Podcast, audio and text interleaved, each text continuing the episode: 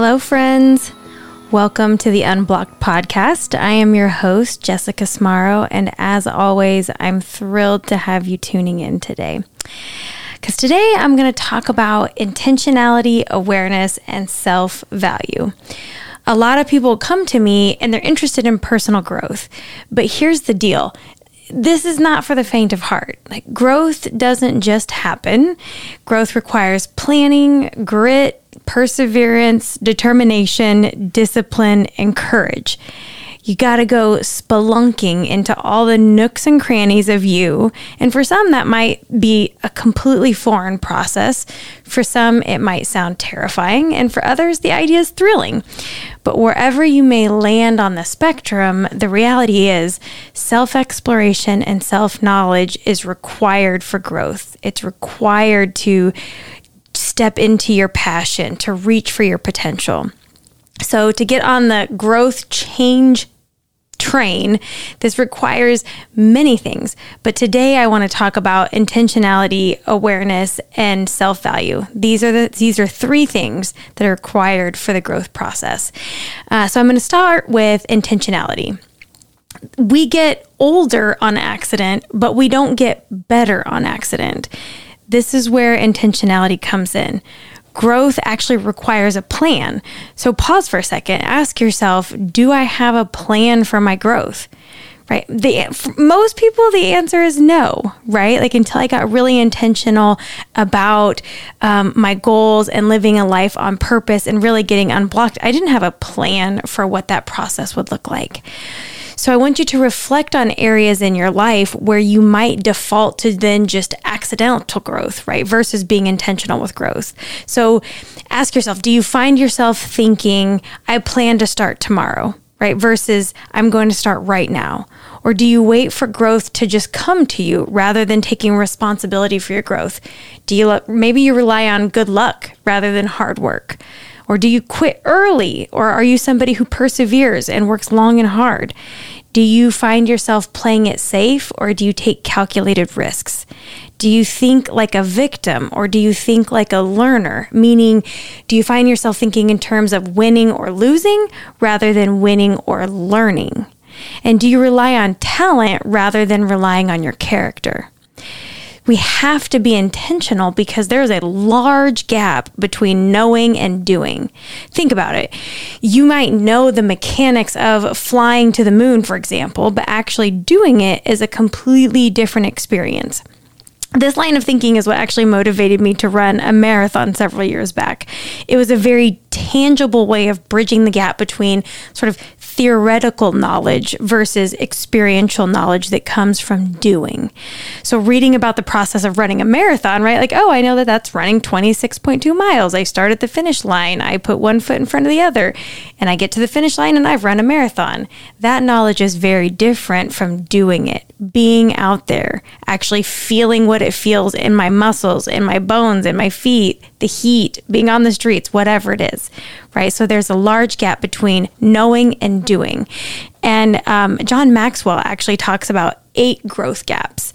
And the first one I've actually touched on briefly, which is the assumption gap. And this is assuming that I will automatically grow, right? This is what leads to the accidental versus intentional growth.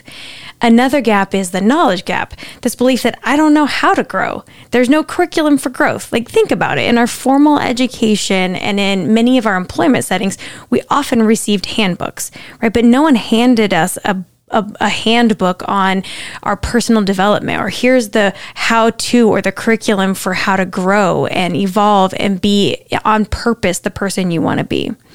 Another gap is the timing gap. So, do you ever find yourself thinking, it's not the right time? Here we have to be mindful of, if you guys have ever heard of the law of diminishing intent, this is the idea that the longer we wait to do something that we should do now, the greater the odds that we will never do it. Another gap is the mistake gap. If you're afraid of making mistakes that, so you don't take action, you might be stuck in the mistake gap. Or maybe you've experienced number five, which is the inspiration gap. When you find yourself thinking, I just don't feel like doing it. Uh, I'm not, I don't feel inspired. I don't feel motivated, right? This is the inspiration gap. And number seven is the comparison gap Others are better than me. People are already doing it. This has already been accomplished. I can't do it as well as somebody else. You're stuck in that comparison gap. And then the final gap is the expectation gap.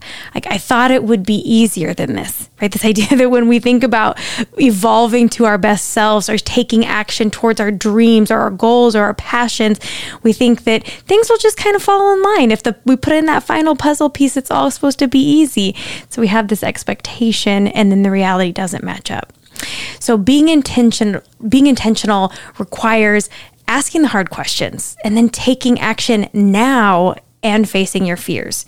So ask yourself like which of these eight growth, growth excuse me, which of these eight growth gaps do you get stuck in? Are you waiting on more knowledge? Are you waiting for the right time? Are you waiting for that hit of inspiration to run into your brain, right? Or maybe you're ready to be intentional. Maybe you're ready to go. Maybe you're saying, I don't want to get stuck in the growth gaps. I don't want to get stuck in the distance between knowledge and actually taking action. So ask yourself, where do I want to go in life? What direction do I want to go? What's the farthest I can imagine going? How long will it take? Then notice what fears come up for you, right? Do you feel a fear of failure? So many people get stuck in, and you guys have heard me talk about that. Failure is not even an excuse. You've heard me talk about massive action. We just keep taking action until we get it done. So there's really no such thing as failure. But be honest with yourself. Is that a fear that comes up? Are you not taking action? Are you not living into your truth because of fear of failure? Or maybe that you have a fear of trading security for the un- unknown. And I like to say actually trading perceived security for the unknown, right? Or maybe you fear being overextended. Maybe you fear you don't have enough resources, you don't have enough personal resources, so you fear being overextended. Maybe you fear what others think. Maybe you fear that you'll push others away. Now you have to ask yourself which emotion is stronger? The emotion of desire, that desire to grow and change, or the emotion of fear, one of those fears that were listed above. When I think about being intentional with growth, I, I, can't help but consider the upper limit problem that Gay Hendricks talks about in his book, The Big Leap. He says, We can't solve our upper limit problems in the usual way that we solve problems. Usually we, we gather information or we try to replace one set of information with another. That's how we solve most of our problems. But with the upper limit problem, it must be dissolved, not solved. And the way that we dissolve it is by shining a laser beam of awareness on its underpinnings. Then it will disappear. Then you are free to take flight and take growth. So we must reflect on the fears that come up. You have to look for those hidden barriers that get in the way um, and be intentional about not letting those hold us back. You have to refuse to wait on a job or a spouse or a friend or a life circumstance to be the catalyst for the change and progress. Rather, set an intention to do it for yourself. And then once that intention is set, then we have to dive into awareness. You must know yourself to grow yourself. I love that mantra. We have to get to know ourselves before we can grow ourselves. So think about this. What is your passion? What is your purpose? Do you like what you're doing now? What would you, and if not, what would you like to do? There's a relationship between finding your passion and reaching your potential. So, do you have a sense of direction? Do you know what your strengths are, your weaknesses, your interests, and your opportunities? We have to know where we are and where we want to go before we can go there, right? It's like a it's like a GPS system. You have to enter a starting point and a destination before the path or the directions or instructions can be provided or created. If you don't know what you would like to do, you know this because you're probably feeling confused, right? And if you're somebody out there listening that you know what you want to do, but you're not doing it, you're probably frustrated. And for those of you listening who know what you want and are doing it, you probably feel fulfilled. So if you fall into the first category, you're likely thinking, so how do I find my passion and pur- purpose? So, thank you for asking. You have to actually take some time to reflect. So, if you're listening to this, like get out a pen and paper and actually write out your responses to the following questions. And if they go too fast, pause this, write it down, come back to it. The first question is Do you like what you are doing now? And now, spoiler alert, many people's response to this question is no. So don't feel bad. There's no judgment. Just take time for honest reflection. Do you like what you're doing now? Then ask yourself, what would you like to do? Get curious here. Allow yourself to dream big. Allow yourself to be unrealistic. This is the part we're taking down all the barriers, we're taking down all the what ifs, all the fears and doubts, and just genuinely ask yourself the question what would you like to do? And then next, you can ask yourself, then you get a little more realistic like, can you do what you would like to do? Maybe dig a little deeper and ask what talents, skills, opportunities are available to you that would support you in doing what you want to do. And then get really curious again without judgment.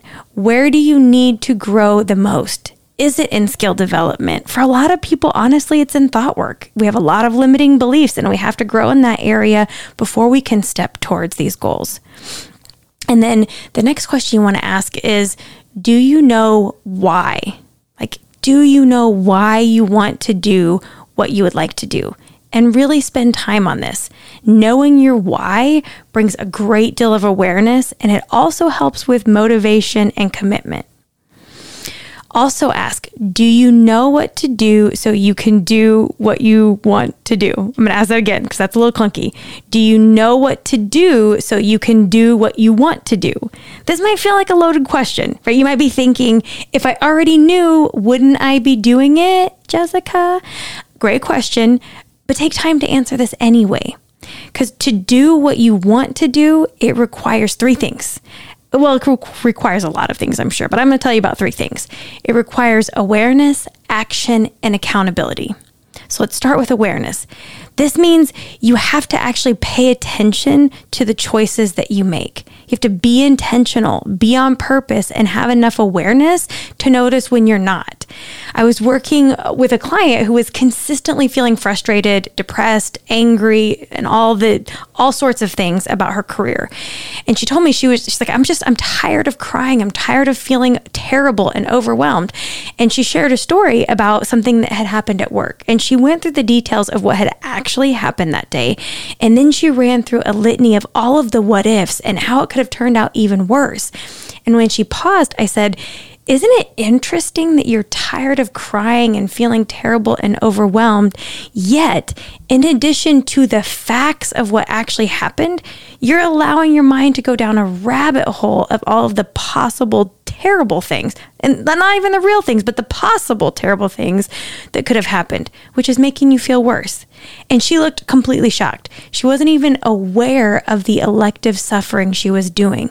So we have to pay attention. We have to be aware. We have to notice when we're getting out of alignment with our intentions and what we really want. And then the next thing is action. To do what you want to do requires action. And now, this may seem too obvious to even state out loud, but the major difference between those who do what they want to do and those who do not is those who do it, do it.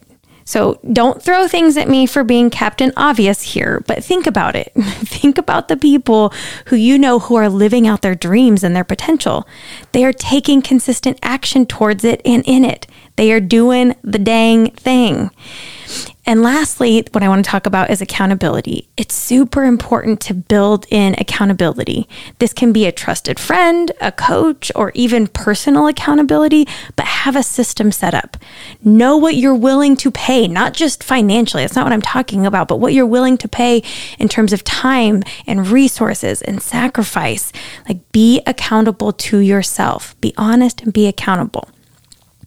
Okay, so I've talked about intentionality and awareness, and the third thing I want to talk about is self value. In order to work on personal growth and in order to step into your passion, your potential to live the life that you want to be living, you must value yourself. Self esteem is a key driver to human behavior. Low self esteem blocks our potential. And here's the other thing the value that we place on ourselves is actually the value that others place on us. So many people come to me in pain because they want someone else in their life to love them or see their worth. right? They come like they're like, uh, you know, it's a partner, it's somebody at work. It doesn't, they want someone to love them and see their worth. And when we start doing the work, it becomes very apparent that self love and self worth are lacking. So I'm going to walk us through some keys to increasing self value. Um, these aren't really in any particular order, so just seven things that I'm going to talk us through. And the first one is to be vigilant with your self talk. Like the person that you hear the most in your life is you. And we tend to believe the thoughts that we have about ourselves. And those thoughts then dictate how we show up in the world. They dictate the actions we take or we don't take. And think about it people out there who are living their dreams, those people who are shattering glass ceiling, ceilings and living in their jo- zone of genius, they're not thinking, I can uh, do this. Like that is not the thought going through their head. There is not that negative self talk that I can't do this. I'm not sure if I'm capable. So you have to pay attention to your self talk. Uh, the second key is uh, to self value is to stop comparing yourself to others. This is an unnecessary distraction. What others are doing is none of your business. They are on their own journey, working through their individualized life curriculum. It's comparing yourself to somebody else is as silly as the moon and sun comparing themselves, or a rose comparing itself to grass. They have very different purposes, they have very different paths, and so do you. There's no need for comparison. All right, third thing to move beyond, you have to move beyond your self limiting beliefs, right? So this sort of relates to that first one with self talk, but you've got to move beyond your self limiting beliefs. A belief is just a thought that you've thought multiple times. It doesn't make it true, right? So you first, you got to identify a limiting belief that you want to change. And then notice how that belief limits you. Decide how you want to act, feel, or think and then choose a statement, a belief, or a mantra that aligns with how you want to think, feel, and act. So let's let's walk through an example for that.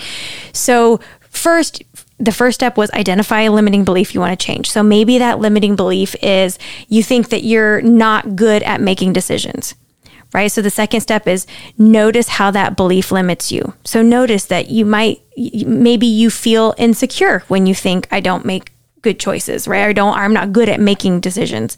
Then notice how it limits you. Maybe you hold back in meetings. Maybe you don't speak up when you have good ideas at work. Maybe you don't contribute to deciding which restaurant you and your friends go to, or you don't make a decision about which house you and your spouse live in. Then you want to decide how you want to feel. So if you decide, I don't want to feel, I don't want to have this limiting belief that I'm not good at making decisions, I want to feel confident and decisive instead. So you decide you want to start making choices and decisions in your life. And then you want to come up with a useful mantra or turnaround statement. And so in this example, it might be something like, I make decisions. And if it doesn't give me the result I want the first time, I will keep making decisions until I get there. Or maybe it's simply, there are no wrong decisions right? Or maybe you think there are just decisions and the results of those decisions. I get to keep deciding, right? So come up with a useful statement that you can continue to remind yourself. Okay, number four, another key to helping with self value is adding value to others. If you're feeling stuck, if you're struggling with seeing your worth, do something for someone else. It's very simple. Go out and serve, do something for someone else. This will help with self value. The fir- the fifth one is do the right thing even if it's the hard thing. This will help with self-esteem. Knowing you are willing to live in integrity and act in your truth even if it's hard, even if it's unpopular, this will result in you valuing yourself. And then number 6, celebrate your small victories. When we're stuck in low self esteem, we often dismiss what we do well. We often ignore the successes. So we need to turn that around by paying attention to and celebrating the small victories. Get your magnifying glass out. Look for the victories. Look for what you're doing well. Point it out, think about it, talk about it. And the last key I will mention today is take responsibility for your life. You do not need anyone or anything to change in order for you to value yourself more. It's an inside job. So take control, take responsibility, take ownership. Today, you can start. You can write down a list of all your best personal qualities, review it regularly, add more as you notice more. All of it is 100% in your control and 100% your responsibility. So, stepping into your potential requires intentionality, awareness, and bucket loads of self value. If you find yourself stuck in any of these areas and or you are ready to get unblocked in some other area of your life, you don't have to do it alone.